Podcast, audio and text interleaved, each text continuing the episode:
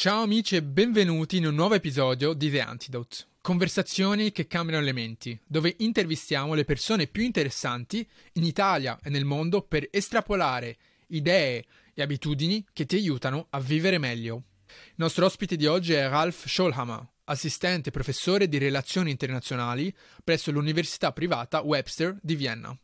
Ralph studia come la cultura, i valori e le ideologie influenzano il comportamento degli stati. Ralph è stato ospite di testate internazionali, tra cui Sky News Australia e The Hill TV, ed è stato pubblicato su giornali come il Wall Street Journal, Newsweek, Unheard, Spiked, il Jerusalem Post, il Washington Examiner, l'American Spectator e vari giornali tedeschi ed austriaci. In questo episodio parleremo della crisi energetica in Europa e come potrebbe rivelarsi una minaccia esistenziale per la stabilità dell'Unione Europea andando poi anche a toccare la situazione culturale ed economica in cui si trova il mondo occidentale. Amici, questa è stata una conversazione estremamente affascinante, che mi ha sfidato dal punto di vista intellettuale. Il mio invito è quindi di affrontarla con una mente aperta, sfidando i vostri preconcetti. Credo che ne usciremo tutti più arricchiti e pronti ad affrontare meglio il futuro. Questo episodio infine sarà in inglese, Credo infatti al valore di portare ospiti da tutto il mondo per aumentare la qualità di idee e prospettive alle quali siamo esposti. Se ci stai guardando su YouTube o Spotify video, troverai sottotitoli già inseriti nel video. Se invece ci stai ascoltando solo in versione audio, puoi tranquillamente scegliere di ascoltarci in lingua originale oppure cliccare il link al video YouTube che troverai nella descrizione per guardarci con i sottotitoli. Prima di cominciare, fermati un attimo, iscriviti al canale del podcast, clicca sulla campanellina degli avvisi e metti 5 stelle a questo canale. Adesso che l'hai fatto, è l'ora della mia conversazione con Ralph Scholhammer. Ralph Schöllhammer welcome to The Antidote. It is a great, great, great pleasure to he- have you on. Well, the pleasure is all mine. Thank you so much for having me on. It's a, it's a pleasure, Ralph. And usually on this podcast, I like to cover more evergreen topics, right? So topics that when you listen to them in four five years of time, even 10 years, they're still relevant, right? So in some way, timeless lessons. But I do break this rule when I find that there are some um, some topics of modernity that are so being so criminally underreported in the media. And I think what we're going to talk about today is is one of them. So thank you for being here again, uh, f- helping us make sense of these complicated issues. And I would actually want to start by asking you uh, if you could talk about the recent sabotage of Nord Stream, right? For so for a person who hasn't been following the news too much, it's not reported that much, anyways, right? If you could tell us what happened and why it is relevant. Oh, yeah, with great pleasure. So, thank you again so much for having me on. And I think, since you mentioned the evergreen topics, I think in a certain way, uh, what happened to the Nord Stream 1 and Nord Stream 2 pipelines will become an evergreen topic in the years to come. And I'll tell you in a second why. I mean, I, I think the most important uh, point to start with here is, uh, and I know this is something probably every one of your listeners is going to hate, but I'm going to say it anyways. At this point, we do not know who did it. So, so, so you know, and, and there's there's a saying that uh, uh, another, I think, a fantastic um, podcaster and and Substack writer uh, said that by the name of Doomberg, which I highly recommend all of your viewers and listeners to check out, particularly on Twitter. They do mostly commodity stuff, but they they are, they are really fantastic. And they have this this great line where they say that that speculation in the absence of knowledge uh, tells you more about individual psychology than anything else. And I think that is very true. So you have you have now those who wish that it was the United States. So they say, obviously it's the United States. And then you have those who don't want it to be. The, so everybody then everybody says, well, uh, cui bono, who benefits? And I'm just following. All of that is possible, but we simply don't know. So I think that's just my starting point. And so, so just to be clear from the outset, neither I don't know. Um, again, I can speculate, and I'm happy to do so. But to say I know for certain simply would be you know, an yeah, and re- realistically, a lot of parties would benefit from a situation. Uh, yeah, exactly, right. and, and we'll come to this uh, very good. We'll come to this in a second as well. But there is one thing we also know: uh, those who did it know that they did it, and those who didn't do it also know right. that they didn't do it. And what this means is this was a deal breaker in many ways mm. because apparently now attacking critical energy infrastructure has become something that is no longer off the table. And that is something that worries me. We tend to underestimate the entire uh, energy grid, uh, whether you can actually say globally, is a very fragile thing. Yes. I think this is something we completely underestimate. So if you can take out, we saw this a little bit in the United States uh, uh a year ago, right, when all of a sudden there was a sabotage act uh, to a pipeline, and it, it pretty much cut off parts of the U.S. from their gasoline and and uh, and raw oil a crude oil uh, supply. Can, these things can go very quickly. The same we see currently in Europe, right? Once the electricity grid is coming under pressure, under trouble, a blackout or occasional blackouts are a very regular thing. And let me also say here something that I find is very important when you say, well, what's the problem? The occasional blackout. But that's a little bit like saying, well, oxygen is important, but what's the problem if you have, you know, 300 Exactly, yeah. right? It's like saying, well, you have reliable oxygen 364 days a year, but there's one day where if you no oxygen, well, then you're going to die. Yeah. Right? If, so, so it doesn't help you to say you have it 99% of the time because you need it 100% of the time.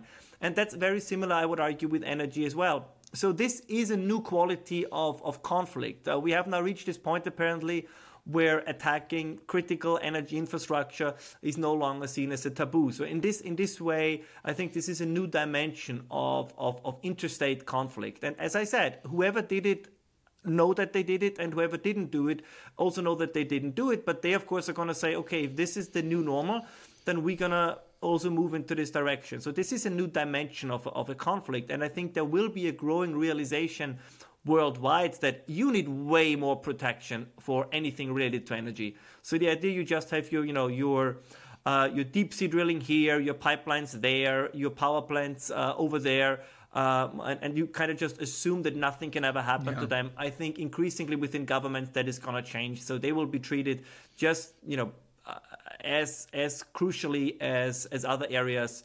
Uh, you know, as as your I don't know your, your nuclear launch codes. So in this sense, this was an event probably you could say like you know 9-11 9-11 was a, a singular event but it really triggered significant yeah. change afterwards and i think that the sabotage of nord stream hmm. 1 and nord stream 2 once again independently of who did it will have a similar effect yeah you think it's a it's a wake-up call and uh, for many for many many governments to understand that uh, warfare is taking a, another dimension where maybe it's not launching missiles directly into the city but it's maybe doing even more long-term damage because you're you're obstructing their capacity to li- to live life essentially Oh, absolutely. And I think this is this is something that we only gradually start to realize that in fact our dependency on energy, whether it's elect- electricity or otherwise, has grown significantly. Yeah not just from the perspective of survival, but uh, we should not underestimate the fact people are, especially in Europe, we are used to a certain standard yeah. of living, and and we don't want to go back to, let's say, a significantly lower standard of living, and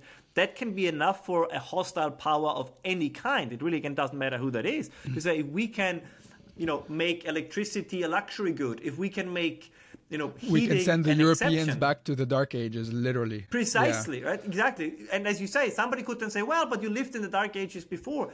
Well, we didn't. Our ancestors yeah. did, but we don't want to go back to this. So this is a, you know, this is not really any kind of, of consolation to say, well, it's just as it was hundred years ago, because nobody wants to live yeah. like it was hundred years ago. Yeah, definitely. I'm uh, I'm Lebanese. I grew up for part of my life in Lebanon, and many people don't know this, but still in 2022, there's not a reliable uh, electricity grid in Lebanon. So we do have uh, constant power outages throughout the day and you don't you don't you, you shouldn't underestimate how much it complicates life and how many things you have to think about that you don't usually think about and how much it obstructs progress on a more national level. If you don't have energy things don't get done. Yeah and i think you make another important point and uh, this is no, not not meant to offend any any lebanese but just as a matter of fact if a society is used yes. to these things, or if a society is used to an unreliable electricity grid, if they are used to, uh, let's say, currency problems, they handle it differently. But in Europe, we are not used to it. And again, this I don't mean to be offensive no, no, towards European. I'm myself, right, as we both are. I don't mean to offend here, but it's a fact. Like, if you are used to certain comfort, it's very hard to get rid of that comfort, or to let's say not be not be significantly upset if that comfort should become uh, should come under pressure. And I think this is uh, what also European politicians underestimate in the current situation. The question is not if, as you correctly pointed out, we're going to be thrown back into the dark ages. But I think people will react very very sensitive uh, and and then politically relevant if you have prolonged let's take the worst case scenario just hypothetically if you have prolonged power outages because what does that mean i mean for example i live in an apartment building on the 11th floor so uh, you know th- it's not so bad, but there are people who live on the 30th floor. Yeah. So if you say, well, elevators are not going to work for uh, for three days, uh, and the supermarket doesn't have any fresh food because their refrigeration uh, is out, and the bakeries don't have fresh bread because their uh, their ovens cannot work without energy, and then it turns out that nobody has stacked up on canned food and you know propane powered um, uh, gas cookers and these kind of things those going to Yeah. be three very uncomfortable days. Uh, and then, of course, you have a run on all these issues, on all these things, and they'll probably be out of stock very soon. Yes. So for, for, for a probably gonna- continent of people that are used to getting their food delivered from Uber Eats and Deliveroo, right? Exactly. Yeah, yeah. Precisely. Yeah. So, so I'm not sure. Again, I I think some some politicians in Europe are way too sanguine about this Mm. when they say, "Well," with a, a German politician recently said, "Well, you know, power outages of three to four hours every day are acceptable." And again, I don't, I mean, no offense, but maybe they are in Lebanon, right? Maybe they're in Afghanistan, but they are not in Germany, right? This idea that people will say, "Oh, you know what? That's actually not so bad." Uh, this is not going to happen. Yes. So the, the, the rural areas might cope a little bit better with it, uh, especially those. This is, for example, my plan. I'm just going to move to my parents into the countryside for the duration because they still have a, a, a wood uh, a wood fired stove and all these kind of things. But if you live in, a, in an energy dependent urban environment, uh, hours or days without energy are again they might not be life threatening, but I think uncomfortable enough Yeah. uh, that you will think very hard about whom to vote for in upcoming elections. Yeah. Yeah, and, and you, you did a recent uh, Twitter post, which I, I found very interesting. You say Europeans are about to rediscover both the laws of economics, you cannot print money forever, and the laws of physics. If you are out of energy, things stop working. So can you can you take a step back and help us understand first of all what is happening so for many many people just have no idea that there is an actual energy crisis so if you could just explain what is going on and maybe then we can go into how we got into this predicament Yeah, I mean, thank you for quoting this. I think I have really upped my Twitter Yeah, game have. in recent uh, in recent months. yeah yeah It, it's a horrible. It's like it's, it's a horrible platform, but it, it is a little bit addictive too. I have to admit. Um, no, this is a the, the I think one of the things we have to keep in mind, uh, and, and and this is this uh, is not making easy or light of anything that's currently happening. But of course, what's happening currently with also the war in Ukraine, it exposed some of the core weaknesses, uh, particularly in in Western Europe. But these weaknesses have been around for a while, so we should not make the mistake. And I know the temptation is high, especially once again for the political class, Yes. to say, "Oh, this is all just Putin's fault, right? This is all just the war in Ukraine." It's the trigger, right? It's uh, uh I don't know. It's, it's like you are uh, if, if you are you're lifelong on a bad diet and you, you know you develop certain you know health issues, then uh, you, it's it's not because of one particular thing you ate the night before. It is because you were on a bad diet probably for most of your life, and it's a similar situation here. Uh, the Europeans have been selling not all of them right and um, just for dramatic effect i'm generalizing here it's it's to one respect one way or another true for all of them so we can kind of parse right it out in a little different bit in- in percentages but we, we've all been addicted on on gas right Exactly. While at the same time, right, telling our populations uh, that we make this huge switch and transition to green energy, uh, which I'm not opposed to. But uh, the thing is, if you want to switch from one resource to another one, you have to make sure that everything is in place, that you have no, you know, significant scarcities along the way. And this was, I I'm, don't want to say a lie, but it was definitely misleading because if you look at the numbers, I mean, Germany is a good example. Uh, before the, the, the so-called Energiewende, the energy transition, they imported about 37% of gas from Russia. With the transition, they imported 55%. percent So, so actually, the more we were supposed to switch to renewables, the more we depended on Russian gas. Then you're sitting in Florence at the moment. I think in Italy it was even worse. Yeah. Uh, right, Italy closed down pretty much any, not all of it, but significant numbers of, of energy production. Uh, they built a few wind farms, but almost all the energy production, I think about 70% uh, in, in certain areas, was switched to Russian gas. Yeah. Uh, so, so this, this, and the politicians did this. I think we have to be honest about this because they wanted they wanted to to pander and to virtue signal and to appeal to a very specific segment of the population and a very specific segment of the electorate uh, and now everybody is reluctant to take responsibility for it. But I think this is a truth we have to, to, to face.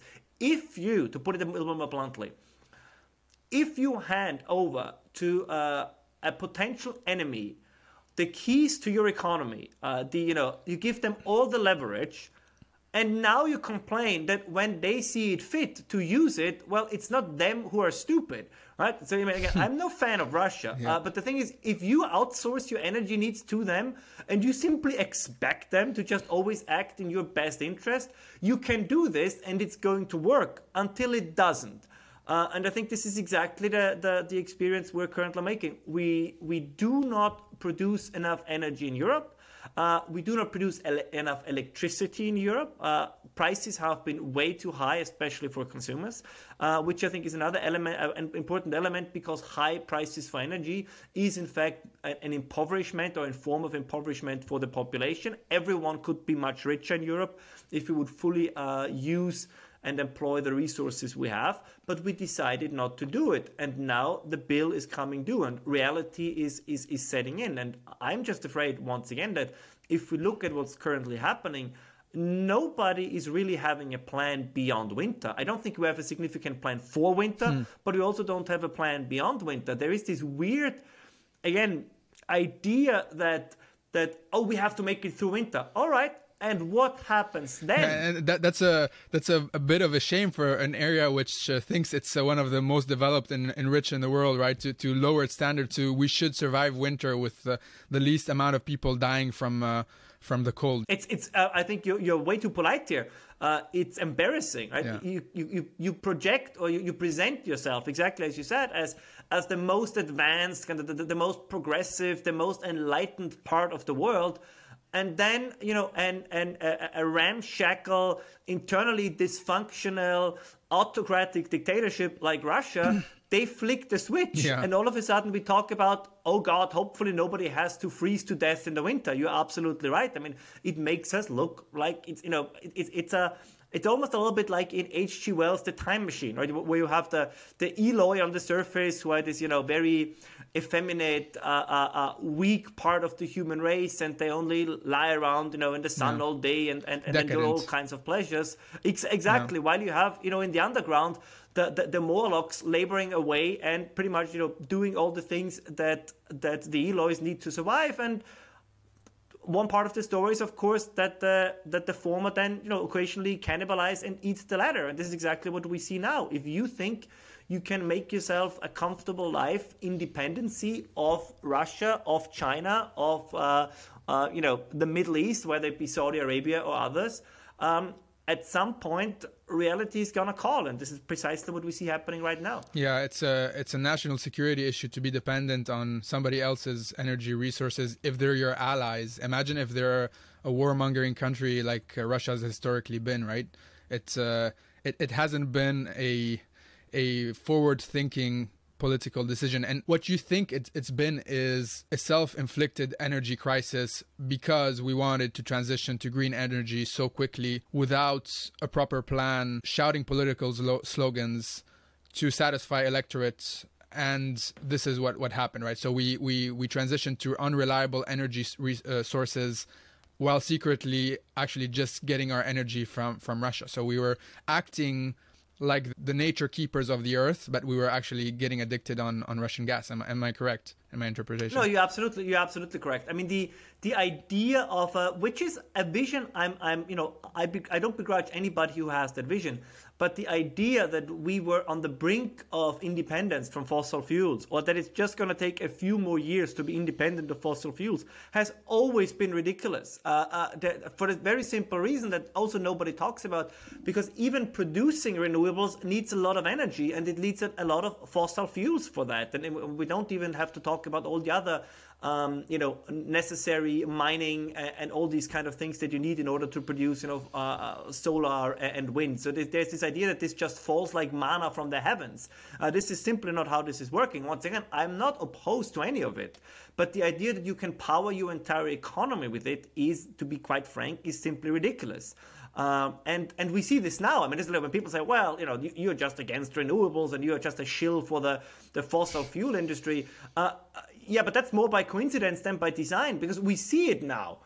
If supposedly that switch would be so easy, or if we would have been you know, just in the in the in the finishing line of doing it, then why was dependency on Russia so significant? Right. Why is look at, at global coal prices? I mean, we are now back to burning coal. Yeah. We are in Germany also. We are, but not just in Germany, all over Europe. We are back to chopping down our forests to to to produce fuel from wood. I mean, this is this is the reality. To, yes. to quote, yeah, yeah, to quote you to yourself. I mean, we are returning to the energy sources of, of the Middle Ages, right? Of, of, of the of, of medieval times. I mean, this is not any sign that that we have been on the brink of energy independence via renewables. It simply was uh, was not true. And and to say that, uh, whatever then people call you, uh, as I said, I mean, you can call me whatever you want, but it doesn't change the fact that that what we see is is actually our economies in Europe becoming more dirty. Yeah. Because we, we, are switching to, to fuels that are more dirty than gas. We had, in my opinion, the greatest brainwashing operation in the world or the history of the world when it came to nuclear mm. energy. Uh, we created a sentiment that nuclear, basically, that any nuclear power plant is a, like a Hiroshima just waiting to happen, which is, again, scientific and factual nonsense. Yeah. Uh, but we have cut ourselves off from all the possible replacements, both for fossil fuels or at least, let's say, uh, low CO2 emitting fossil fuels, fuels. I mean, gas is not perfect, but it's better than coal, right? It's better than, than oil. And, and nuclear has, of course, its downsides. But when it comes to CO2 emissions, when it comes to reliability, it is one of the best options we have. Mm. And But the point is, allow me this last one point everything in this world has risks. Yes. Everything does, right? If we look uh, worldwide, the number of people dying in car crashes is horrible. How could you get the number to zero? Well, you know, ban cars, hypothetically. Yeah. But, but we wouldn't do this because we say, yes, every death is tragic. But overall, we assume that the, the, the positive impact or the, the, the, benefits of more, you know, more modern transportation outweighs the downsides. I mean, same with airplanes every airplane crash is a tragedy and you know if no airplanes would fly we would have zero airplane crashes but we don't do it and the same is the case with nuclear. Although even there the, the so-called nuclear incidents uh, have been significantly embellished again by, by a media that is part of this what i can only call a brainwashing operation. I mean the number of people that died of radiation in fukushima it's, was one yeah. was one. Uh, and the other thing is, uh, I mean, building nuclear power plants in tsunami endangered areas, I mean, that's another topic. Japan is an island. For example, Germany is not an island. Yes. So the likelihood that Bavaria will be swept by a tsunami, as far as I know, yeah. is close to zero. Uh, then, and that always says, oh, well, Chernobyl. Well, again, Chernobyl was not even at the time a state of the art uh, uh, nuclear uh, production facility, and it was over 40 years ago. This is like you saying in the 1980s, you're not going to step into an airplane because something happened to airplanes in the 1940s. Yeah. So again, we, we are completely irrational. Well, not, not irrational, let me put it differently. We have turned the matter of energy, uh, uh, the matter of nuclear, the matter of fossil fuels, into a quasi cult, into a quasi religion. This is always my thing because people say, oh, Ralph, you're against renewables. Not at all where renewables make sense, where, you know, whether, for example, in England, right, in the United Kingdom, you have certain areas where you have the conditions that wind power can actually become part of the base load of, so the needed right, energy. Because it's consistent. Of course. Yeah. Precisely. Am I for this? 100%. Yes. Um, if you say you want to say, you know, southern Italy, if in Sicily, uh, you know, solar farms make sense, I'm the first one to say, yes, let's do it, all for it. Does it make sense in northern Europe, the solar farms in Sweden, in Norway? Where for five months you barely have any sun? No, it makes no sense. And I think this is the way we should approach this. My position is a very simple one. Ideally, the monthly electricity bill for the average citizen in Europe should be 20 euros. Mm. Like th- this would be my political goal. And we should produce electricity to such an extent, energy to such so we an can extent export it. that exactly. Yes. Um, and and so many plants we see circulating now. So a, a professor at an Austrian university uh, recently said, well, the best idea would be, and, and might, that might be a good idea, even though I see some technical problems, would be to build huge wind and solar farms in northern Africa, in Algeria, in Libya, in Tunisia, right, and then export it to Europe. And my point is, so first we depend on Russian gas, and, then, and now we want to switch that, and now we want exactly yeah. now we want to depend on Algeria, Libya, Egypt. I mean, uh, if you allow me to say this, are we insane? Yeah. So, so, so we move from one unreliable partner to the next unreliable partner, and this is my point. These things are, to a certain extent, uh, no, it's a cult, and we would have resources in Europe. We would have natural gas in Europe. Again, does fracking have downsides? Absolutely. Can these downsides technologically be solved or mitigated or minimized? 100%. Yeah. So, so the, idea that oh my God, if we frack in Germany, you know, uh, it's, it's like then the earth is gonna yeah. open up and swallow Germany. It, it's not true. You will have problems in certain areas, and you have to address them. Just as you have if you build, you know, a hydropower. Uh, if you build a dam, right? Sometimes potentially people have to move. So these, so so there will be downsides. But as always, there are no perfect solutions. There are only trade-offs, and I think yeah. we tend to make the wrong trade-offs. Yeah, and uh, there there almost seems to be this uh, this wish from Europeans that they can have a perfect continent which is not touched, which is perfectly in line with nature, while we we export our dirty work to other countries, right? To to the inferior parts of the world in some way. They they can produce our energy and we can buy it back from them, but re- yes. realistically, if we want to be independent, if we want to become relevant economically again, because that's one of the other things you, you touch upon often is Europe has been in a, a, descending spiral of economic distress for for decades now, right? If we want to become yeah. have a role again in the world this is something we need to start thinking seriously about. Yeah, no, you're 100% right here. Uh, and this, I think, what you just touched upon perfectly is, I think, that shows you a little bit the, the quasi religious component on this. Every political idea or vision that ends up in a, a potential utopia should make us suspicious. Mm. So if somebody tells you we can produce exactly what you just described, we can produce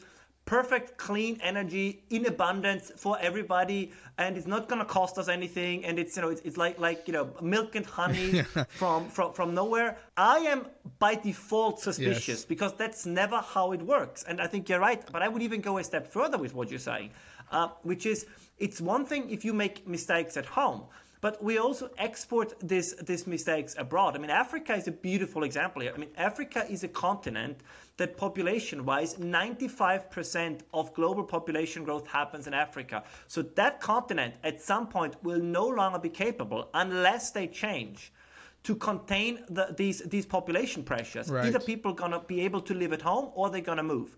But what do, does a country need if, for example, Nigeria wants to take care of 250, 300 million people, which is almost the the, the population of the of the U.S. and this is the direction which is going. They're gonna need reliable, constant, high levels and and, and high amounts of energy. So if then the Europeans go down there and the United States do it too and say, well, you cannot build pipelines, you cannot explore, you know, these and that um, um, sources of fossil fuels, you have to do again all renewables. It's not going to suffice. It's not going to be enough. So you condemn those people to poverty. Yeah. But nobody wants to be condemned to poverty. So they come in to Europe. That's one yeah. thing. And what bothers me even more is so it's it's almost insidious so you say, oh, look at what's happening in these countries. They have all these problems because of climate change. No, they don't have these problems because of climate change. They have these problems because of a lack of energy. And they have a lack of energy because it's climate policies by the West that condemn that to that climate sh- uh, to that energy shortage. So the problem in Africa is not climate change. The problem in Africa is climate policies. Yeah. And unless we, we realize what we are doing to the Africans in the in the energy sector, I mean, this is worse than the inheritance of colonialism or the inheritance of imperialism, which might be bad enough. But it's one thing to look into the past. I mean, we can say, okay, we might took the past away from Africa, but now we also take away the future. And I honestly do not know how you square this with the supposedly humanistic approach or the humanistic content of the environmental slash green movement. Uh, I find it's a very anti-human and neo-Malthusian ideology that is in some ways, I'm exaggerating here with dramatic effect, but in some ways is opposed to human life, yeah. which they openly say. They are the ones who constantly complain about there are too many people on this planet and, and you shouldn't bring children in this world. And you have, you know, the, the more extreme fringes where you have women say, oh, I just got sterilized or, or, you know, a man who just got a vasectomy because this is, will reduce their future carbon footprint. They don't bring children into the, uh, children, sorry, into this world. That's just, you know, th- this is not a life affirming yeah. ideology. And again, this makes me just it's our, it's our new religion. It, yes, it is. Yeah. It absolutely is. Yeah, that, that's uh, that's absolutely infuriating. Also because it's also very hypocritical because that is exactly what Europe did. We we used all the necessary energy, dirty energy resources during the industrial revolution when Europe became exponentially richer and that is what gave it its predominant role in the world and now we're taking that away from from uh, from the Africans essentially. And, and precisely. And you also you you were on a podcast recently with uh, Bjorn Lomborg who talks about this extensively, right? The best way to get people to care for the environment is to actually get them as rich as possible, as quick as possible, right? So it actually might be counterintuitive. We might be doing we might actually be damaging the environment following this approach because poor people will burn the, any res- any fuel uh, source that they can to not die right? So the best approach might actually be to burn all the coal, all the oil, all the gas they need to become as rich as possible so that they can actually build a, a, greener society. Absolutely, absolutely. I mean, this is my only, and I'm a huge fan of Bjorn Lomborg, right? And he's he's one of the best people in this area out there. The only problem I have with him is um, he looks at this uh, as a purely uh, a technical problem, and and I think what you addressed is the key point here. This is an ideological problem. This is a cultural problem. I, I would even go so far that that at least some within the environmental movement um, even if there would be a solution, let, let's say there would be a magic button to push and all these problems would go away, I don't think they would push that button right? It's it's a, a, if your entire existence, if you want, or your entire identity is tied up in the so-called climate crisis. Well, at some point you don't want it to go away because this is who you are. And, and I don't again, I, I don't begrudge this these people, but I think this is the way we have to approach this problem. This is for many people a matter of identity. Yeah. So this is no longer this. Is, so, so for, for you, I guess, and for me, as I said, I'm a I'm an agnostic in areas of mm. energy. My my principal guideline is I want more of it and I want it as clean as possible. Yeah. But again, not in utopian uh, in utopian terms. But if you say you wake up and we have people that live like this. You wake up every morning, you know, drenched in cold sweat because you feel that the world might be ending tomorrow you approach this topic completely differently, right? You're not even open for pragmatic solutions because your argument is the only way to, to address this is, you know, we need to stop economic growth right yeah. now. We need to stop burning fossil fuels right now. Yeah. Uh, and again, some people say, oh, Ralph, you're exaggerating, but I don't think I am. I mean, if you listen to Extinction Rebellion or uh, I think in Italy it's La L'Ultima Generazione yeah. or Last Generation or Letzte Generation, you have all these movements and this is precisely what they are saying, right? I mean, this is exactly what yeah. they are saying. And and like with every ideological movement, I take them at their word. But I think it's it would be time for the adults in the room to to stand up and say, you know what, uh, we appreciate your enthusiasm, but you're simply wrong. And and we still pander to them, right? They're always called activists and idealists. Mm. And no, no, they they in many areas have crossed over to. Uh, I hope you forgive me if I'm saying this, but they have crossed over into you know low level terrorism. Yes if you glue yourself to streets, if you damage like they did in the United Kingdom, if you damage uh, uh, gasoline stations uh, that, that people need, you know, to, to fill up their cars to go to work, uh, if you destroy uh, cultural landmarks by gluing yourself to them or, or, or trying to, to, to spray paint on them or so, no, that's not activism. Yeah if neo-Nazis would do this, we would not call them, you know, nationalist activists or nationalist idealists. We would call them what they were, right? We, would call it a, a, a low scale or a low, uh, a low level form of terrorism. And this is, I think, precisely how we should treat this yes. as well. Yeah, yeah I, I, love that you use religious terms because, uh, to use an analogy, the church wouldn't want the concept of hell to disappear because that's how you keep your uh, the people coming coming to church and listening to what you have to say right during during mass. So definitely. But uh, i want to i want to push back slightly on that uh, ralph because uh, one thing on, one yeah. thing i try to do on this podcast is to have uh, different points of view right? So something i i interviewed actually a, a journalist a couple of weeks ago who would actually take the more environmental left leaning stance than the one we're having at the moment. So i would like to try to bring a similar argument to the table and I think they would say, but this is all a necessary. These are all necessary growing pains in the transition to net zero. That maybe we should get used to having higher energy prices because this is better for the environment, and in the long run, if it's better for the environment, it's better for the human race. Okay, um, let's let's assume uh, if we're playing devil's advocate, let's assume for a second that that argument is correct. Yeah. And and I'm I'm absolutely happy to to to grant uh, th- this argument. But my, my question or my counter question would be okay, let's assume you're correct. But how are these growing pains distributed? Um, who is actually feeling those growing pains? You cannot have this transition. Let's assume also it's possible. You cannot have this transition to net zero, particularly in democratic countries, if you lose 60% of the electorate. So even if this, again, even if everything that, that the other gentleman or, or, or gentle lady said is, is correct, my question would be how exactly do you think is this going to affect uh, voting behavior? So if you if you say we're gonna ram this through because it's absolutely necessary, right. uh, you have two you have two choices. Um, either you convince the people that exactly all that you said that you know that that you know that, that you're gonna pay 10 euros uh, per, per liter of, of gasoline at the and it's for the good of everybody. Uh, exactly. Again, we'll we'll see how commuters who have to commute to work or or small families yeah. or single moms how they're gonna yes. react to these prices. If you say, well, gasoline, bread, and water and heating is gonna cost three times as much, right? But it's, it's always the the upper and the upper middle class that have these arguments for for a greater good that can work from, exactly. from their laptop anywhere in the world. And, and I find myself fortunate enough to say that most of my job can be done from a laptop anywhere in the world. So yeah, same here. Yeah. yeah. But let me let me add on then a second argument. So if we say, all right, you, so if, if, if, you grant me this one position of mine and say, yeah, you're probably right, that there will be many people who, who won't go along. Well, what's then the next step? The next step is, and again, some of them said this openly a couple of years ago right? Uh, and they still do. Then they say, well, then we probably have to temporarily suspend democracy, right? So, so because it's it's it's a, that that if any any time somebody talks about emergency, yes. right? This is ultimately what they mean. It's an emergency, and, and they say this, yeah. right? I mean, from Greta Thunberg to others, they say, oh, all you do is to quote uh, Ms. Thunberg is it's, it's all blah blah blah, right? We need action. We need to do it now. Basically, what they're saying is discards the process of consultation of democratic parliamentarian decision making because the emergency is so strong we have to do it uh, uh, immediately yeah. and, and, it's funny it's always it's always for the uh, for the emergencies that would benefit the people that are proposing them when they get into power it's right? Precisely yeah. precisely. And this is why i'm very very you know i just i get suspicious yeah.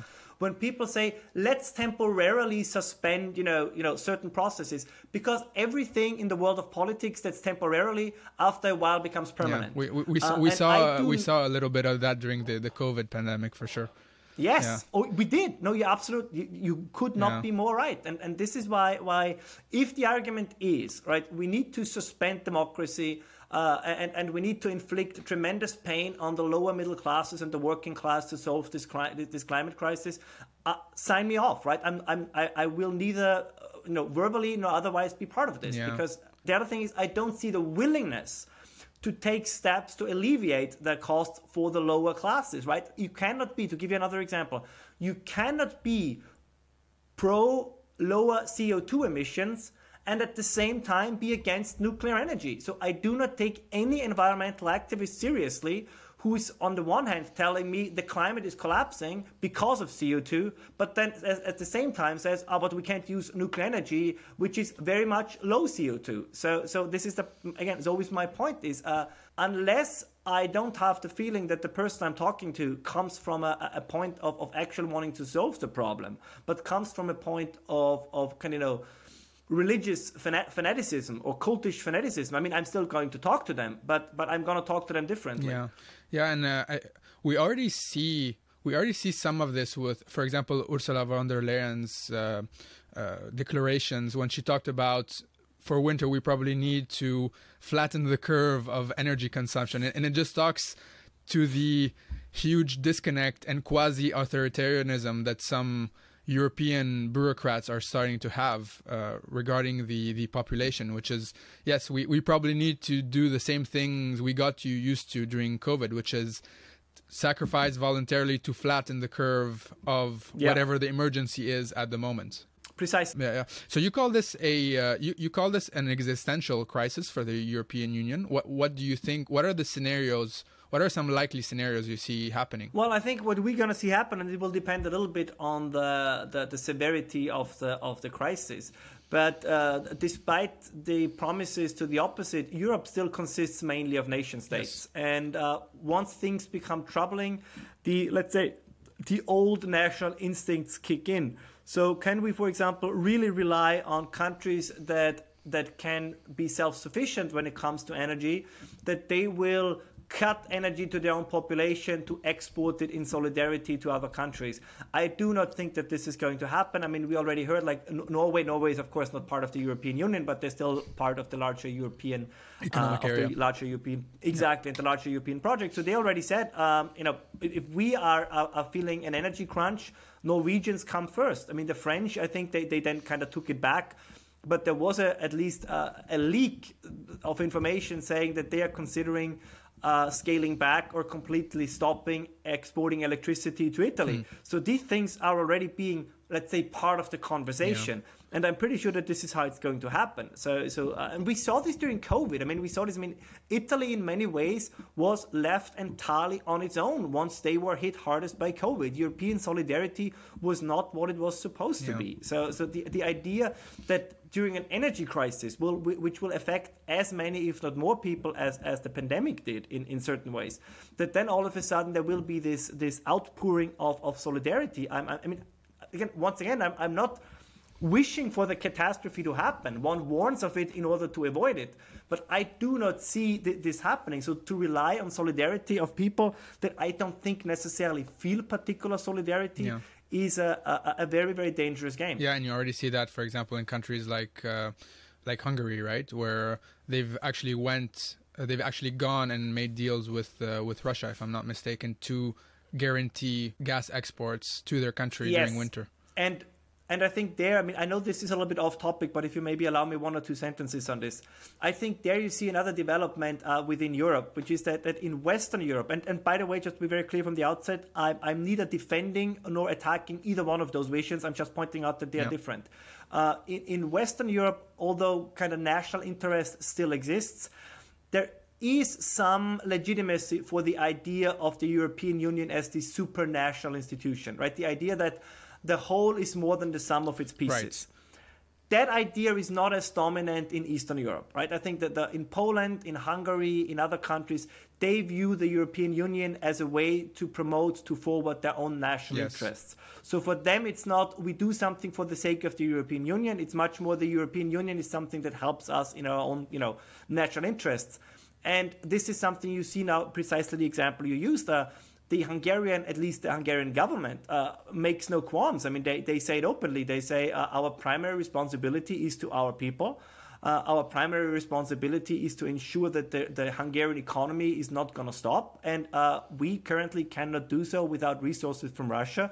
So, regardless of what the EU is planning, we need exceptions for that. And by the way, the EU has, has granted almost all these exceptions. Mm. Um, and you see it in other areas. You see it in other areas as well, right? That that that uh, Poland is much more belligerent when it comes to the Ukraine-Russia conflict, uh, the Russia-Ukraine conflict, pardon me, uh, than other parts of Europe. Um, because they have it right had, at their border. Exactly. Yeah. You you had court decisions in Poland, for example, in other uh, Eastern European countries that made absolutely clear, which was circum was completely reversing the trend in Western Europe by saying no, national law comes before European law.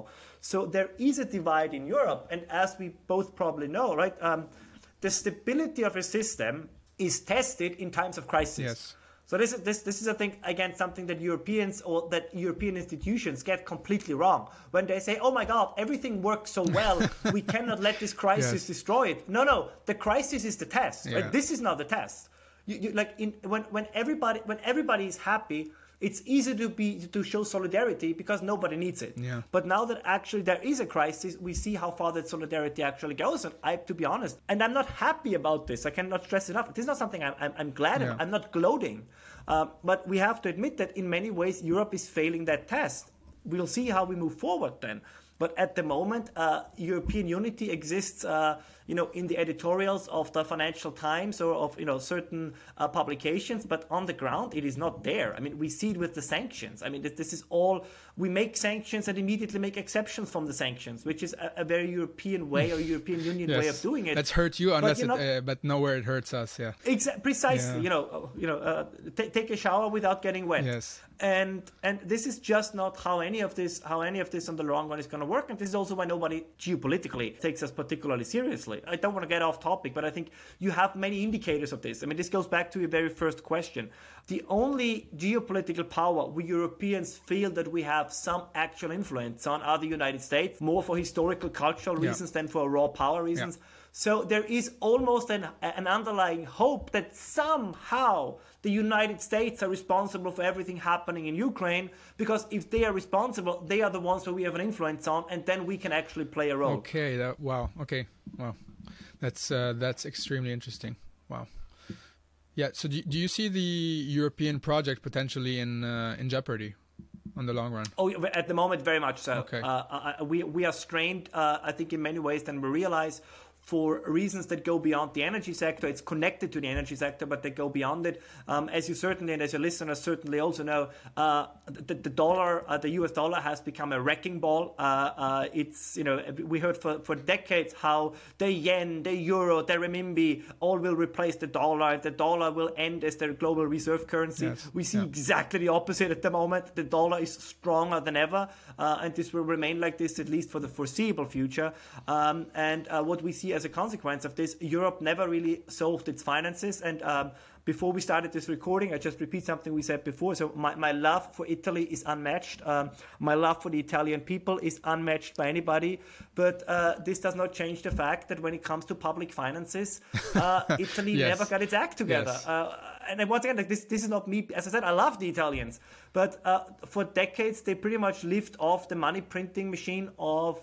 Um, of the European Central Bank. Yeah. We, we, don't know how big the shadow economy in Italy is, so there might be almost you know a hidden power there that that, that makes things not that bad. But if we look at the current numbers, uh, a financial crisis, uh, a 2008 financial crisis.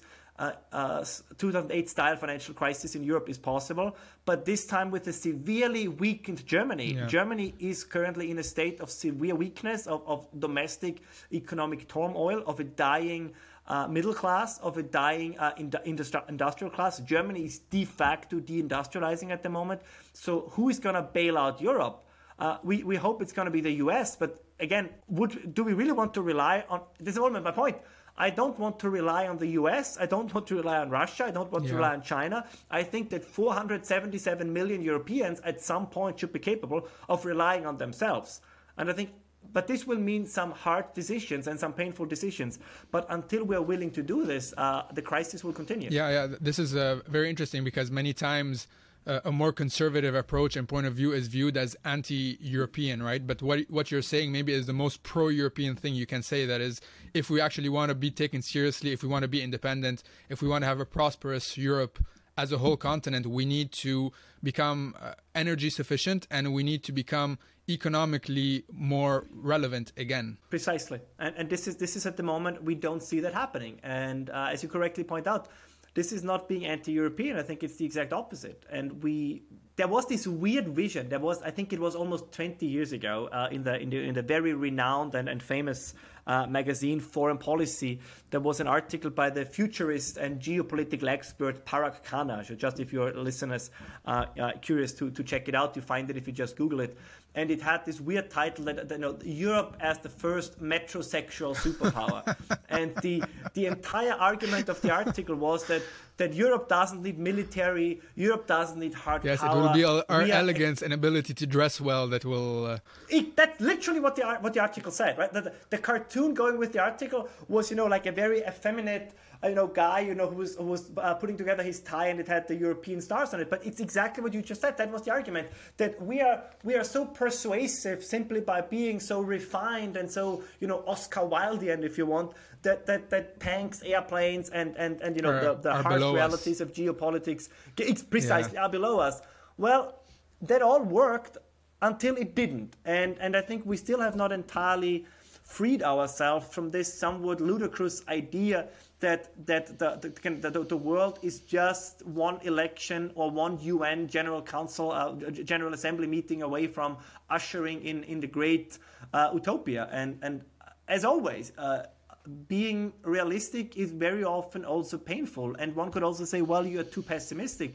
But once again, the point is, the responsible person is too pessimistic Uh, that, that's that's the whole point. You look in the future and worry about it because that's the best Yeah. way to start doing Hope, something hope for the it. best and plan for the worst, right? That's precisely it. Yes. Yeah, to quote an Austrian author, he when he comments, Stefan Zweig, I was talking before in the, in the pre-recording, he he talks about how Europe, when going towards the First World War, he says civilization crumbles slowly and then suddenly, right? He only when the war started that they realized that actually European values, European uh, morale, and European politics had been gradually shifting towards a more belligerent uh, situation for for decades. And uh, to talk to, to proceed to talking to more timeless uh, ti- timeless topics and evergreen topics uh, it seems to me that Europe is in a situation of of has been in a situation of, of self hatred for for decades now. So we are going against the very things that are making us that, that made us a great civilization. And and even saying that that we we are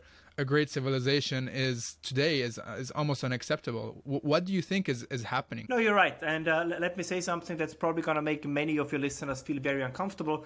And this this is not going to be the one quote that will destroy my career in the future. I'm Uh, gonna I'm gonna clip that- it and just Yeah. send it out everywhere. But in, in many ways, the the high point of Western civilization, let's say between I don't know 1776, if you wanted 1914, I think was in many ways the hype of uh, the, the human species, and uh, I, I I mean Uh, again, not not all of this was equally distributed, but all the ideas we still live off today, Yes. whether it's liberty, whether it's equality, uh, all the technological progress, it started during that period. We owe a lot to to our you know Immediate previous ancestors, uh, yeah. generations. Yeah, exactly. So, so, and, and this is something for all the mistakes they made and all the horror they also brought upon the world. Uh, we still live off the, let's say, the ideas and, and in very many ways, the culture that they have brought forward. And I do take pride in this, just as I don't begrudge it any Chinese person to be proud in the Chinese history or any Ottoman or any, or any Turkish person to be proud in Ottoman history. Uh, and, you know, you name it. So, so I think, you know, every civilization can, or every member of a civilization can be proud of it, but it's only Western civilization that constantly seems to talk, uh, you know, to, to, to, to apologize or, or talk itself down. Now, sure, one could say, well, what you visited upon the world was worse than anything else. That is, again, I'm not denying the downsides, but of course, to, to, you know, to make it even worse, to say an even worse thing. But, but one of the reasons why Europe unfortunately was able to do so is because for a long time it was more advanced than the Yeah. rest of the world. Uh, 19th century Europe and North America and, you know, and, and parts of Australia and New Zealand these areas were in many ways, at least technologically and in other ways, further advanced than other parts of the world, especially, of course, as a consequence of the Industrial Revolution. A lot of this was by coincidence. Yeah. So, so again, this was not a great plan. So, so again, I'm not, I'm not necessarily attaching a moral uh, quality to it, but we cannot deny the outcome, uh, and and we still live off this. I think to a to a very large extent. But you see already in the 19th century a certain discomfort with this. I mean, at the end, right, uh, even Marxism uh, ultimately is a, a an ideology.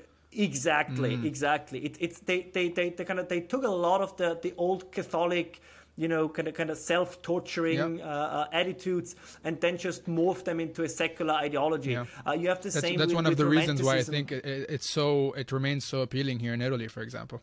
It just it Oh, just yes. sits on the moral uh, pre-existing moral structure of centuries of Catholicism. And I think I think you could not be more right. And this is and you see it also. By the way, you see it also on the political right. I recently read an article, and, and this this is now becoming more common in certain areas that say, well, the worst thing that happened was the agricultural revolution because peasant life in the old days was, you know, it, it taught you all those important life lessons. Well, I would say, no, nobody wants to go back Yeah. to this. Like this, this again, this, it's this, it's this, you know, blood and earth and and and and and you know, prosperity in the forest kind of Yeah, ideology. it's it's, Nobody uh, it's wants the to go good that. savage theory, right? That our ancestors lived in, in perfect uh, synergy with nature, without counting that uh, life was brutal back then. Yeah, it was it was it was brutal, and you said something that I just want to add on to a little bit. And no human society ever lived in harmony, in perfect harmony with nature. No, like the, the, the entire existence of the human species is, is based on the condition that we change the nature around us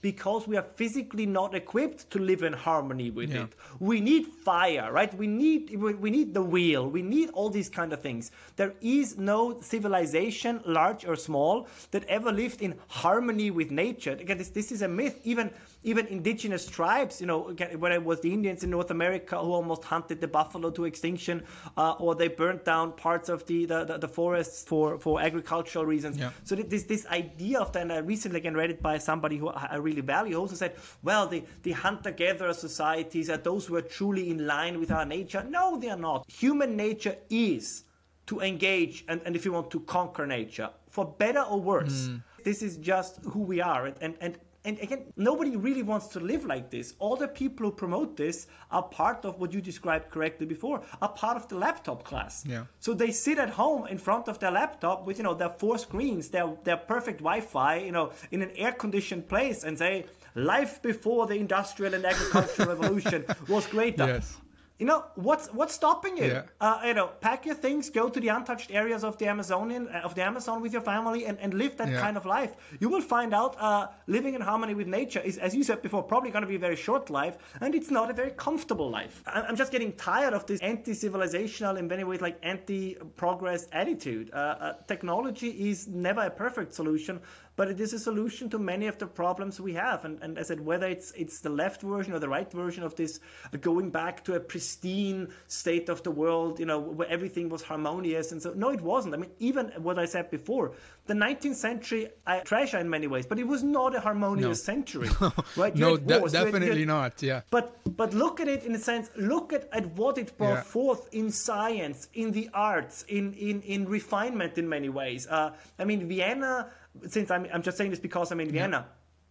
Vienna at the turn of the 20th century, I mean, from an intellectual life perspective, yes. was one of the places to be. I mean, this was from, from Sigmund Freud to, to you know all these other guys and, and women, of course, as well, that have been around. I mean, what a time to be yeah. alive as a, as a philosopher, as a scientist. You know, again, I'm not saying we should turn back the clock, yeah. but I, I'm saying maybe there is something to be learned from the past, and we only condemn it.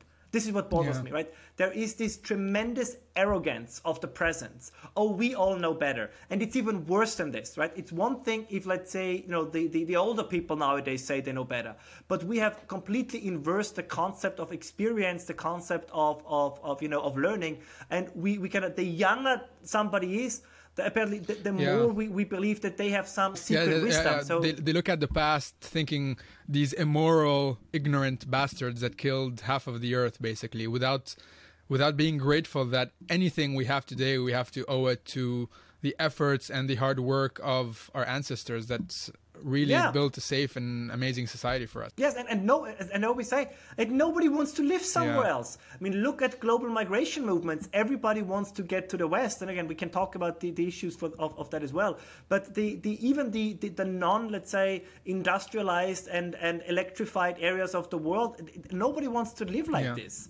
Uh, and I don't blame them. I mean, this is always the thing, right? This is, oh, you know, try to export the Western model of living, and and and it's all, you know, cultural imperialism, and, and and parts of that are definitely true.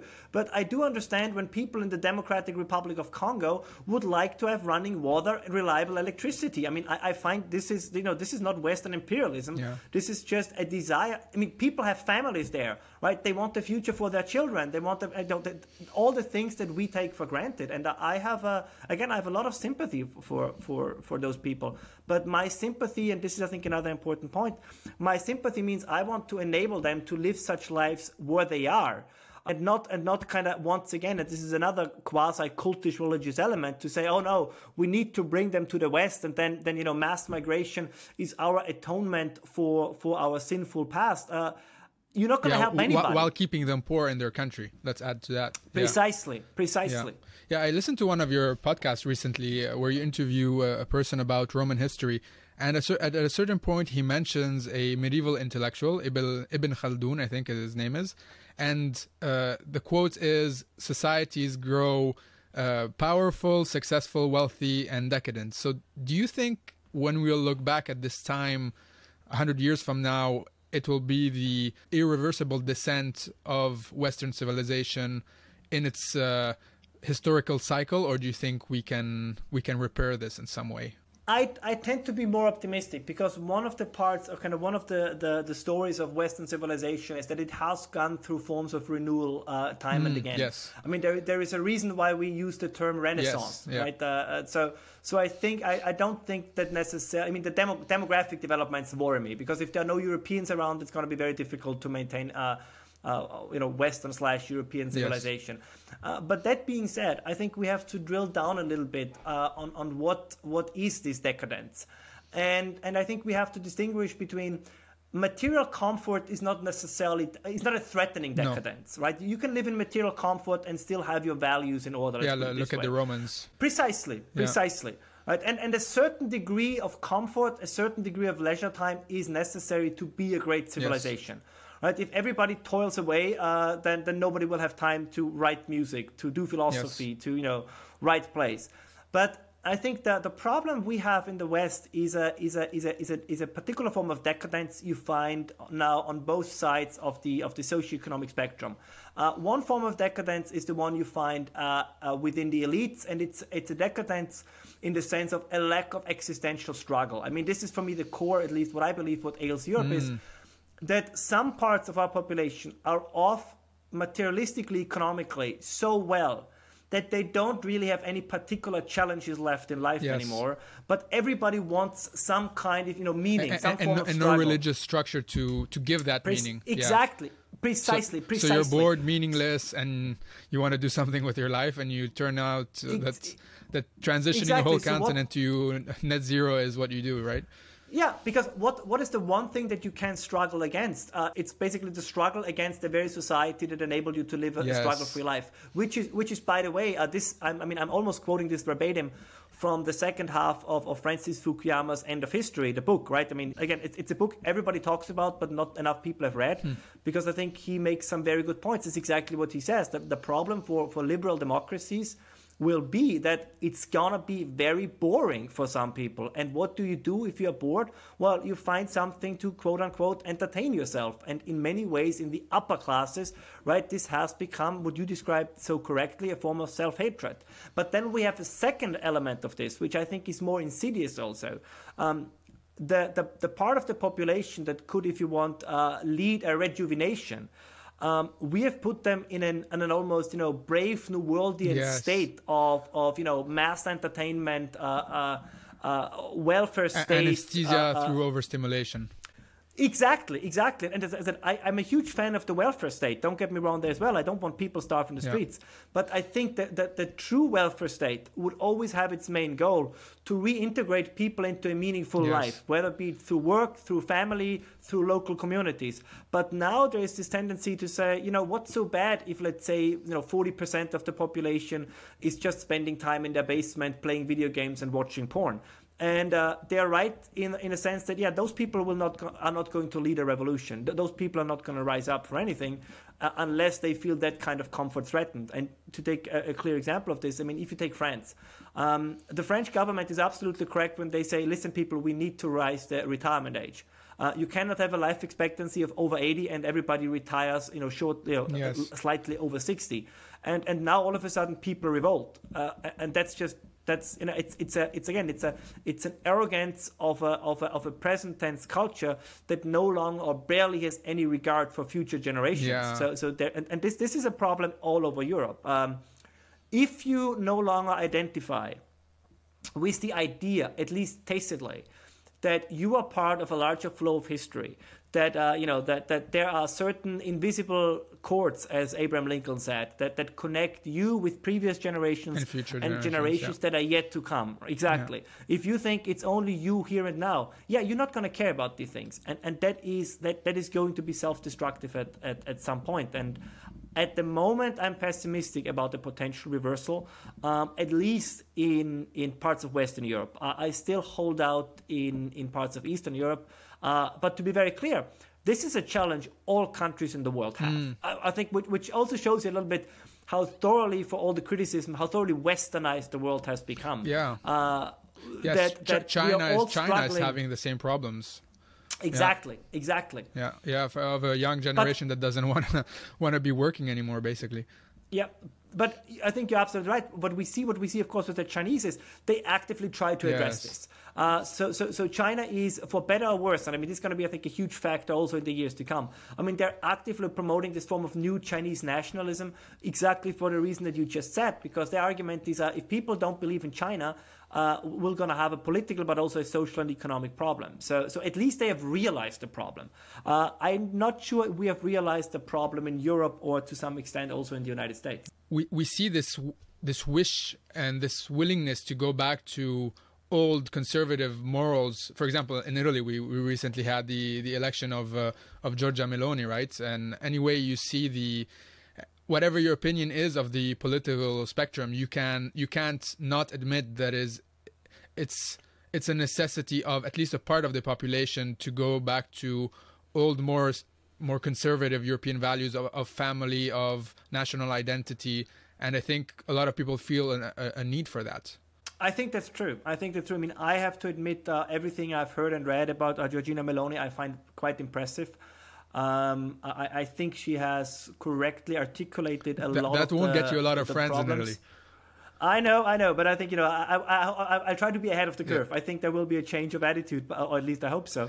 Um, but of course, will people then also be willing to make the necessary sacrifices? Uh, because that, that's, it's, as I said, it's the same like in France, right? Uh, you, you can have a strong nationalist party in France but if, if your nationalism is limited to voting for that party, but you're not, for example, willing, let's say, to work two years longer than, let's say, you you know, somebody did before hmm. you, uh, if you don't realize that in order for the nation to be sustainable, uh, you cannot have a, a, constellation where people go to university until 30, work until they're 60, and then they are in retirement until yeah. 90. Uh, if you're not willing to make this this kind of real life changes and say, okay, being part of the nation, of course, then also means sacrifices. Uh, if that is not going to be part of the conversation, I'm not sure that all these right wing parties, whether it's in Hungary, in Poland, in Austria, in Italy, will actually have an effect. Uh, I like the, the, the, again I like the way that that, that Meloni was uh, uh, campaigning. I, I, like the the family god country idea. I think those those are uh, uh, I think those still have appeal. I think those are important for many people. But I think at some point she will also have the Italian people to say to to re-energize to rejuvenate a nation is one of the most difficult tasks a government can have.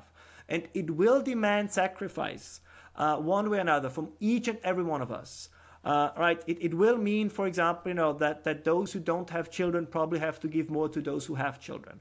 Uh, it will mean that we have to distribute no longer to the elderly, who are increasingly a majority of the population. We have to distribute to the young, to those who, who are the ones who, who can build the future. And will then everybody play along with this? So, so this is a, a real challenge. Yeah. I think if you make the argument like this, I think people would get along. Yeah. Right? If, if you say this is not us punishing you, this is, or just po- or even posing it as a question, right? To, to say you can, we can either raise pensions by five percent or we can raise family support by 5, 5%. Uh, one is going to help us ensure the, the sustainability of Italian people, Italian culture, and Italian civilization. The other one is, if you want, just then part of the long sunset and the, the most like disappearance of, of Italians. And you have the choice. I do think that people probably would be willing to make that sacrifice. If you tell them that it is a sacrifice, yeah. right? You must, the thing is, if somebody makes a sacrifice, you have to value this, yeah. right? You have to, to pay them respect. You have to pay them uh, uh, a recognition. Uh, and, and I think if that would be the case, uh, I think change would still be possible. But but we no longer have, I think, this open conversation uh, in Europe, yeah. which which again in many ways boils down to uh, do we care about about the previous generation or do we care about the coming generation? And and I would love for any political movement to care about to the pose, future. To pose that question. Yeah, it's yeah. funny you mentioned uh, God, family, country because uh, Giorgia Meloni actually received a lot of criticism for that uh, that slogan because it actually reckons back a bit to uh, to fascism because Mussolini had the same slogan. But we should also add that it he took it back from more uh, Roman morals, right? Uh, from uh, um, specifically uh, Uh, Augusto, if I'm not uh, if I'm not mistaken. But today, saying that in a very uh, very left wing political landscape is very dangerous. So that's that's why she got a lot uh, a lot of blowback as well. No, that, that is that is true. Uh, and I have to admit, I, I, found that in the whole debate, uh, particularly Italian media actually behaved quite responsibly because, as far as I can tell, it was mostly people outside of Italy who tended to to to scream fascism, fascism. Um, I mean, there, there is a tendency, and, and this is also something where, where particularly the right has to be more outspoken every political party that's left of center, if they are voted into power, you immediately have the claim of fascism. Every major news media outlet, they have one article yeah. where they just exchange a couple of names, but it's pretty much the same yes. thing. Um, and and no, it, Italy is not on the brink of, of descending into fascism. Uh, you know, uh, in, in, many ways, it, the Italian political system is so dysfunctional. Uh, I'm not I'm not entirely sure what it ever is going to descend into. But, what but, if, if, it's ever going to be able to manage two more more than two years yeah, of a single government, right?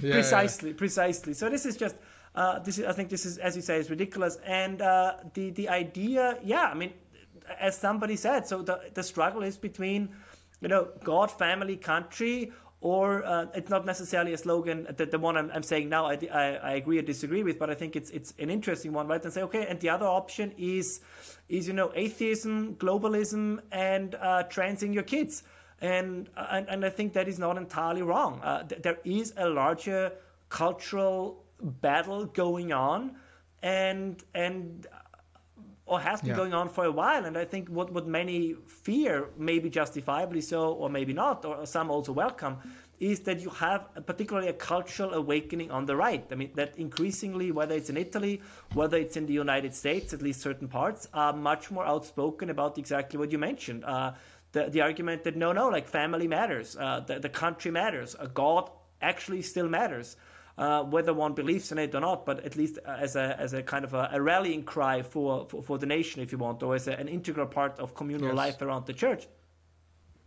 And I think it has appeal. Yeah. Uh, in, in, in, in many ways, yes. uh, be, because we know that in, in you know these strong families, strong local communities all, almost, almost, almost exclusively uh, have benefits for the people living in such in, in such close knit communities. Again, once again, I'm not going to go back to the medieval times or pre-industrial yeah. times, or or you know, but but I think we have to be honest about this that that loneliness uh, uh, uh or kind of kind of pure individual autonomy has significant downsides. We are, as and we saw this also again during COVID. We are not good in being in isolation. Yeah. Uh, we, we, need community. We need these things around us. And I don't think that a, a term you mentioned early on. I think modernity has not really found uh, a good answer yeah. to that problem with their emphasis on on individuality, yeah. which I, I, treasure. Right, it's a great thing, but I don't think it's on the long run sustainable. Yeah, uh, it hasn't found a way to to meld individuality with a greater sense of meaning. Exactly. And this is precisely what you just said, which is why you now have these new sources of meaning, whether it be, you know, gender ideology or environmentalism or the most radical form of environmentalism uh, uh, or globalism, all these kind of things. This is what I think. So, so, some people always say, well, isn't this all a, you know, a great conspiracy by the World Economic Forum? No, I don't think so. I think it's just a, I mean, they, they might play a part in this, but I think it's, it's mostly uh, the desire of very wealthy, very, at least IQ-wise, very intelligent people who have not yet found uh, a, a, lasting or significant source of meaning in life. Yeah. And, and that's not uncommon, by yes. the way. Um, if you look at, at every radical movement in history, the, the, no, all of them almost, the main carriers were always the educated and, and yes. somewhat materialistically uh, well endowed middle and upper class. We, we don't know, they happened, of course, don't get me wrong, but but we don't know of significant ideological revolutions driven by the working or the uh, the, the, the agricultural class. Uh, that, that's that's not how it, how it usually works, right? All you know, the French Revolution, the American Revolution, the Russian Revolution, the people instigating it, planning it, behind it. Well, all the yeah. intellectuals. The, the, the intellectual is much more prone to the revolution than the, the than the, the common worker or the, the, the you know the, the, the, the, the, the common yes. peasant. And again, I mean this in a positive and not a negative yes, way. Definitely. Yeah, yeah. Ralph, going towards a, a conclusion, I'm going to ask you the uh, one of my final questions, which is: Do you have any advice for young people, for that young 20 year old who is listening to us, who has a, maybe a, is a bit fearful of the future? Do you have any advice on how they can do better in life? Uh, well, I, I usually don't give life advice. Uh, I think that, that well, one is actually it's, it's, two pieces i would say uh, one maybe the most important one is uh, and, and, i know this sounds ridiculous but uh, but i think it's really crucial uh, never lose a sense of humor uh, and what i mean by this is uh, what i always find most frustrating with all ideologies whether they are on the right the left you know wherever is the first thing the ideologue loses is his sense of humor take themselves too seriously and Exactly. Because and, if you laugh at something, you, you have to see it from another perspective necessarily. Precisely. Right? Precisely. And it also, exactly. And it also helps, you know, sometimes to, to find, oh my, you know, what what was it, it, it, it tells you that, that that life is not all about one issue yeah. and this is by the way uh, also what is a great sign of, of civilization as well i think every great civilization allowed for a certain element of humor right whether it was in ancient rome uh, whether it was in in uh, you know 19th century europe where you had from nestroy to moliere in france right kind of where you had all these people making fun of the societies they lived in so this is my first piece of advice don't be super serious even even if it's a serious topic, humor helps you to convince yes. people. Uh, if you make people feel good, right? If you make them feel lightened up, they will be much more likely to listen to your yeah. message than if you come at them with a sledgehammer and foam at your mouth. uh, it's it's not it's yes. not gonna like you're not gonna convince anybody. And the second thing is um, read history, right? Uh, I think you know as you did, kind of particularly as you do on your podcast uh, with the evergreen topics. Uh, many of the things that we discussed today you'll be surprised yeah. how much of it has been around before one way or another. So many things right? From from i don't know again from from gender to the environment all of these things have been around before. I mean if you just to give you one example if you read, I don't know, let's say about, about some of the, the, the French intellectuals shortly before the French Revolution, they had all you know, everything from you know from from you know pansexuality to gay sex to orgies. Like this has all been around. Yeah. So, so even the, the much vaunted sexual revolution uh, of, of modern times again it, it got maybe more but all of this has been around before yes. so so we truly stand on the shoulders of our ancestors and again i think it makes us look at the world a little lighter yeah the world is not going to end the, the, world is never going to end uh, because the planet is not going to care if human beings are on it or not it's it's going to you know continue uh, to run in circles around the sun and uh, remain a happy warrior in, in you know whatever the issue is. You, you, never reach the perfect state, but I think every one of us can make a contribution yeah. to make it a little better. But but generally, what my I, I know I repeat myself, but it's so important for me. Um, the the growing humorlessness and the dryness and the the the, the constant the sky is gonna fall tomorrow attitude, uh, I think is tiresome. And and no matter where you stand politically, you say you know I take these things seriously, but it's not as if I can't get up in the morning and and you know and enjoy a beautiful sunrise because the sunrise is still to be there tomorrow. Yeah, yeah. That's uh, that's a great way to end it, uh, Ralph. Uh, would you care to tell people where they, they can find you if they want to read more about your work? Sure. I mean, the best way to do it is you just Google my name, Ralph Schöllhammer, which I'm sure you have it probably written somewhere in the description yes, of this podcast. Exactly. Uh, and usually that brings you directly uh, to my uh, to my homepage. again, it's a very old-fashioned homepage. I'm horrible with new technology, but you'll you'll find everything you know every everything I've written or talked about and also the the other links to all the other social media on there. Um, so that's going to be a very a very easy way to to to find uh, bo- both my writing and my, my speaking if anybody should be inclined to do so. Fantastic. And you're very active on Twitter, so I do suggest that people give you a follow there. Yes, it's a horrible, it's a hate platform, but uh, I know I, I'm occasionally sucked into it. I I, I admit it. Yeah, yeah. Ralph, it was a real, real pleasure. I think uh, we touched on so many topics, and I'm really intellectually very satisfied. I feel like I had a, a really good intellectual workout, and I hope that people listening find this illuminating as much as I did. So thank you so much again for being so generous with your time. I can't state again how much I appreciate it. No, no, it was my pleasure, and to be honest, I hope we can do this again. All right, the events are gonna gonna come uh, spilling in from everywhere. So I think that a lot of the topics we have touched on today, we might should revisit them. Yeah. Uh, in the not too far yes, future. Yes, definitely. Also because I repeat that Italian media, but media in general, is doing an appalling job at uh, do, at the at what they should be doing for society. So it uh, it's up for us podcasters to step in and give some real information yes. where necessary. Yes. Yeah. Ralph, have a great day and uh, say hi to beautiful Vienna for, for us from uh, from Italy. If you do the same to Florence, I will. Ciao. You too, thank you. Ciao e grazie per aver ascoltato questo episodio fino in fondo. Se questa conversazione ti è piaciuta, ricordati di iscriverti al canale del podcast e magari condividere questo episodio con i tuoi amici. Grazie, ci vediamo alla prossima puntata.